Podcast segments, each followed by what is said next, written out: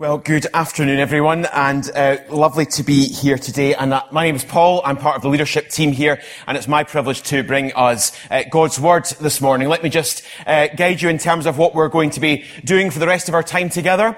Um, I will be speaking for a while, and after that, we'll be having an opportunity, since it's the first Sunday of the month, to share communion together for all those who want to stay.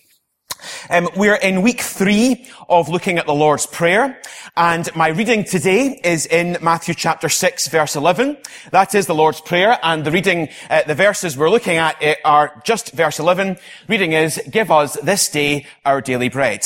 I wonder if I managed to complete the reading before some of you had found it in your Bibles. Well, don't worry, you've got plenty of time to find it, because that's where we're going to be dwelling. Just in these seven words. Give us this day our daily bread. And it's been wonderful for me to be able to really just reflect on those seven words as I've been preparing. Let me uh, remind you of the context. Graham spoke to us last Sunday um, on the subject of attuning our life to the Father's frequency.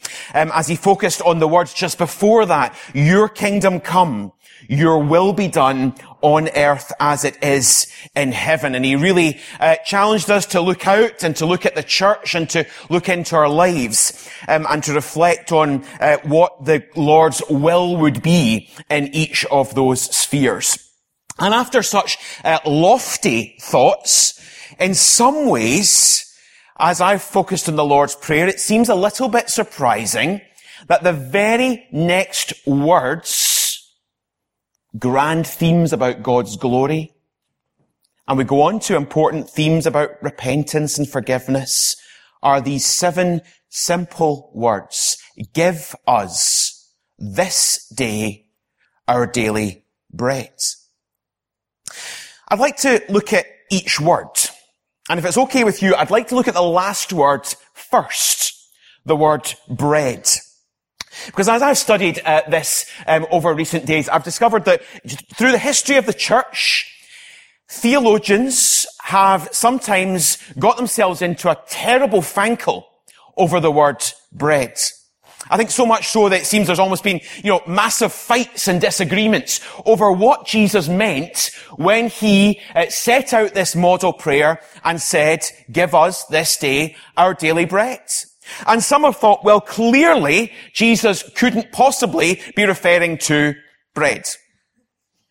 That would be in some ways, you know, inappropriate. So he must have been referring to bread as an illustration of God's words. And indeed, one of our earlier songs quite rightly used the idea of daily bread being the way in which God feeds us through his word. And there's, that's perfectly biblical, but some have perhaps said that can, that's all it can be. Others have said, no, no, no, you've got that wrong. When we're talking about give us this day our daily bread, there's a reference there to communion right? The bread that is the body of Christ. And it's a reference to the fact that we need to be fed by Jesus. And we do so um, as we take communion. It's clearly not just bread. And then round about the time of the Reformation, it seems that um, along came others, and apologies to the theologians, I know I'm generalizing pretty broadly here, right? But they came along and said, maybe bread means bread.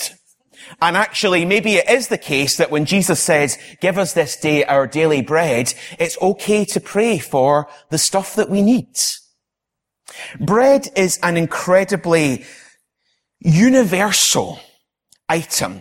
So basic. I wonder how many of you have bought bread this week. Just in case some of you are not sure what bread is, um, I thought I would bring along a loaf of bread, one of the many that I have purchased this week. And I've been among uh, the uh, those in the UK who have purchased 11 million loaves of bread this week. I bought this one in Morrison's. It's a Coburg cob and it costs 50 pence. I was reflecting this morning, I could definitely have paid six times the price had I bought it in one of the little boutiques in Bruntsfield. But of course that may have been worth it because it wouldn't have come in one of these plastic wrappers. It would have come in a paper bag and maybe been slightly more stale. Uh, but nevertheless, um, I might have quite enjoyed paying six times the price. But what sort of bread have you purchased this week, I wonder.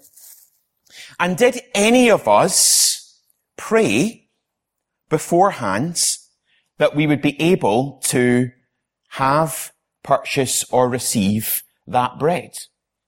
Or did we proceed with I suppose, presumption, maybe understandably, that there'd be no issues whatsoever with us obtaining that bread. I suspect most of us were in the latter category. So why then is it that Jesus includes this reference to bread in this model prayer? Well, I suppose the first point that I take from it is perhaps a recognition that God knows all that we need. He knows and understands our need for food, for water, but also our needs for so many other things. And I think in this very basic, uh, in this encouragement to pray for our most basic needs, we are to be reminded in our prayers that there is nothing, there is nothing too small that we cannot bring to God in our prayers. And there is nothing too big that we cannot bring to God in our prayers. Reflect, please, for just a minute on the things that you've prayed for this week. And are you remembering, am I remembering to bring to God my prayers and my needs for the small things and also for the big things? Let's unpack this a bit more as we think about some of the other seven words. And I'd like to look at the first two now. The words give us. And my uh, title, uh, as we go through the other six words, I'll have three titles. And this one, I suggest, gives us a sense of childlike dependence. You see, there's no particular um, deal going on here. This is not about some sort of uh, contractual relationship. This is not about us saying to our Heavenly Father, now we have done certain things for you and in return uh, what we require is this back. But in this incredibly simple phrase, give us, I think we see a sense of simplicity and a great sense of need and I'd like you to imagine just a child and the needs of a child. Isn't it the case that adulthood brings such a great sense of self-sufficiency in many ways? We're adults and we need to be in control and we need to have a plan for the day, for the week, for the month, for the year. And we look at our bank statement and we look at our pensions uh, uh, savings, our, our, statement, and we uh, and we look at what we've got and we we work out whether it's sufficient and we we worry about it and we stress about it. And children do none of those things. Children look to their parents and expect that their parents will quite simply provide for them even though Elizabeth and I's children are growing up a bit and are 8 and 11, there is still a sense of absolute dependence on us for their food. And there is also an absolute expectation that it's certainly not the case that the Tesco shopping will be delivered on a Monday and it will go into the cupboard and we'll then say, well, just fend for yourselves. The food's there. Rather, there's a whole process of planning, of preparing, of cooking, of cutting, of serving, of uh, providing, of clearing, of washing, which we as parents, or in most cases Elizabeth as mother, is uh, undertaking in order to provide for our children who are expecting to receive from us. And I wonder if we might need to recapture as we focus on this few small words in this incredibly important prayer. Our sense of childlike dependence on God for everything. I wonder if some of us have become a little bit too sophisticated and self-sufficient. And whether at times that necessary planning for life and, and, and, as, and for adulthood ends up leading to a sense that in our faith and our relationship with God, we are self-sufficient in that sphere as well. We're not. Let's remember the words of the hymn which says, nothing in my hands I bring, simply to thy cross I cling. Naked, run to thee for dress. Helpless, look to thee for grace. Foul, I to the fountain fly. Wash me, Savior, or I die.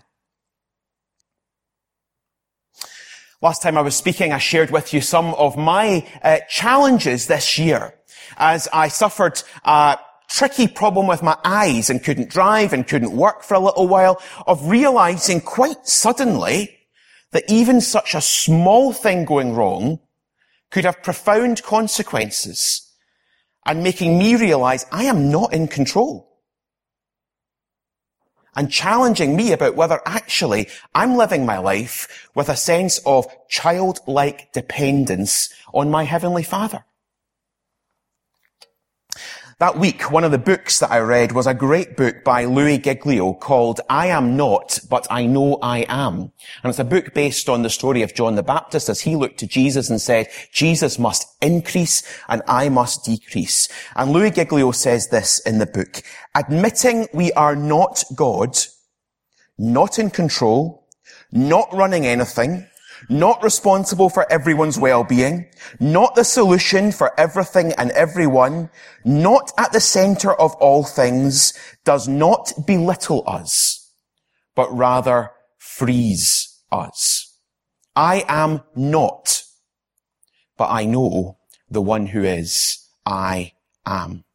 Let's be people. Let's be a church marked by childlike dependence on God for our bread, and for every other aspect of life. Let's move on to some of the other words. Give us this day, and then the word daily. Give us this day our daily bread. And if we've thought about childlike dependence, I think those three words, this day and daily, encourage us to reflect on our continual dependence on God. Yesterday's faith, in many respects, won't be sufficient. And all of us are invited once again today to trust God afresh for all that we need. If I left that bread and decided that I would keep it sitting and would come back to it for my food in uh, two or three or four weeks time, well, would that be sensible? Of course not. It would be rotten. And so bread is something that needs to be renewed and refreshed so regularly. And for some of you, you'll already be there in the story of God's people in the book of Exodus in chapter 16, where God provided to them manna from heaven, that flaky stuff, a bit like Frosties that was landing on the ground when they were struggling without any food at all. And they looked and they thought, this is fantastic that these Frosties are here. Um, and some of them gathered up tons and tons and tons and thought, we'll keep it and we'll keep it in containers containers and it will last for uh, many days. And God had already told them, look, you don't need to do that. This stuff's only for today. Unless the next day is going to be a Sabbath, in which case it's going to be for two days. But some of them didn't listen and they, they didn't trust God. They didn't trust that God would give them each day their daily bread. And so they hoarded it all up. And what happened in day two? The stuff was full of maggots. It was absolutely rotten. And God was challenging God's people way back then in the book of Exodus that what he wanted was a people who would look to God in continual dependence. Yesterday the manna came, they'd have to wake up and rely on God providing them again for manna. And they'd have to wake up the next day with nothing, but absolutely relying on God providing them again with manna. And they'd wake up the next day, again utterly relying on God providing them with that manna. Lamentations chapter 3 says this. Because of the Lord's great love, we are not consumed, for his compassions never fail. They are new every morning. Great is your faithfulness. I say to myself, the Lord is my portion. Therefore I will wait for him. I want to encourage us that for some of us, we might feel that our trust, our confidence in God is being shaken. We've already heard and, thought and prayed for members of our church who this week are wrestling and struggling with, uh, with serious health issues and others experiencing loss and others with problems and issues that we, uh, are, many of us will not even be aware of. We come to God this morning who assures us that his compassion never fails and that his love is new every morning and who invites us to live a life of childlike dependence and of continual dependence. The God who will provide for us anew on Monday and on Tuesday and on Wednesday and every day uh, ahead and who invites us to simply trust him. But let's not miss the final two words that I really want to focus on. You've noticed them, I'm sure. Give us this day our daily bread. That prayer could so easily be, give me this day my daily bread. But it's not a prayer of individual dependence on God. It's a prayer that speaks of collective dependence. If you're taking notes in the sheets, we've looked at childlike dependence, we have looked at continual dependence. And in those words, us and ours, I think we're encouraged as churches, as groups of people to recognize our collective dependence on God. That's why we need to come together and lift up our hearts and voices together saying, God, collectively, we need you in so many ways. The Bible speaks of us being a body that isn't self-sufficient, but that is beautifully interconnected so that every part might support the other part in meeting the needs of the other. And very simply, I've been thinking of it that some of you might be praying for a particular need. And it's another part of the body that God is equipping to provide for that need. Folks, some of us are the answers to the prayers of some of the others who are sitting here in this room today. That's a beautiful way in which God makes his church work. And so we need to be praying for one another. We need to be looking out for one another. We need to be willing to share with each other where we're at and what our needs are because God may have some of the answers to those needs in the people that are sitting right next to you or behind you or you'll pass today. So please let's not think that God's encouraging us to pray individualistic prayers only about our needs. He's not. And time and again throughout the Lord's Prayer, there is a sense of our collective worship towards God, our collective need for forgiveness, and our collective needs for daily bread. Let's look around us. To what extent might we be the answers to some of the prayers that others are praying? But as we uh, draw towards a close, I want us to think for just a moment or two about what the consequences for our lives might be if we are really to be people who are marked by an increased sense of childlike dependence on our gods, of continual dependence and of collective de- dependence. Well, what are the consequences if we as individuals have this sense of being utterly dependent on God for everything? I suppose the, the one word that has been in my mind as I've reflected on that is the word gratitude. If we uh, do not seek to go about life absolutely self-sufficient, but if we recognize that our every breath and our every need is utterly in God's hands uh, to provide and we are not sufficient for anything, and we then discover that God provides for us in so many ways, surely the response ought to be one of outpouring gratitude to God. I was reading a book this week called Ruthless Trust, and the author speaks of spending some time with um, with a group of older black women in the deep south of America, down in New Orleans. And his comment was that the one phrase that he heard these women say time and time again, day after day, was this: "Thank you, Jesus. Thank you, Jesus. Thank you, Jesus."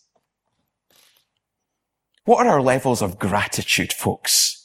To Jesus for all that he is doing for us and in our lives. I wonder if we're marked more by a sense of grumbling than we are by a sense of gratitude. And I look into my own heart and life with that challenge before I look out and present it to any others. There was also a story that I read of a woman who was desperately ill in hospital and uh, gradually her physical functions were becoming increasingly impaired, but she was someone who was looking to Jesus. And a young man went in to visit her in the hospital and she said to him, I'm just so grateful to Jesus for the fact that I still have the power to move my neck and my head, even though there was no power to move any other part of her body. And he said, that's wonderful. And he visited her a few weeks later and the power to move her head and neck had gone. And she said, I'm just so thankful to Jesus that I still have the power to see and hear. And he said to her in the course of that visit, he said, that's wonderful. He said, but what will happen when you can no longer see and hear? She said, I'll just be so thankful to Jesus that you still come and visit me. And I was touched by that simple example of gratitude. And I wonder if some of us are wasting our time and our energies grumbling rather than being grateful. I wonder if some of us need to recapture a sense of childlike dependence on God everything. And if in doing so, we might find ourselves increasingly grateful for all the ways in which He provides our daily bread. But as I close, I want to recognize that for some of us, we may be struggling a bit with the fact that we feel we have been praying for things and we've not yet seen the answer. We have been praying for daily bread. We've been praying for the job. We've been praying for the better health. We've been praying for the renewed energy and we feel it's just not happening. And there we see our childlike dependence being tested because we're asking and it doesn't seem to be happening. And maybe we can learn from the children as they were uh, speaking about waiting. Or maybe we can learn from people like Joni Eareckson Tada who writes this, when life is rosy, we may slide by with knowing about Jesus with imitating him and quoting him and speaking of him. But only in suffering do we know Jesus. We learn things about God in suffering that we cannot learn any other way. Now, I can't do justice to that topic in the time that we've got. It's something that we can maybe discuss with each other. Why is it that sometimes it seems that our prayers uh, to our good Father do not receive the answer that we expect or the answer that we want. But as we think of our encouragement today to be people who will simply trust and depend on God, let's finish with this one verse from God's word. First John chapter 4 verse 16 says this, we know and rely on the love God has for us. Maybe that's a verse for some of you this week to take into whatever situation you are facing. God encourages all of us to be people of childlike, continual and collective dependence on Him who can say, no matter the circumstances or no matter the challenges, whether we feel that the larders are full or are empty, we know and rely on the love God has for us. Let's pause, reflect on this and pray together.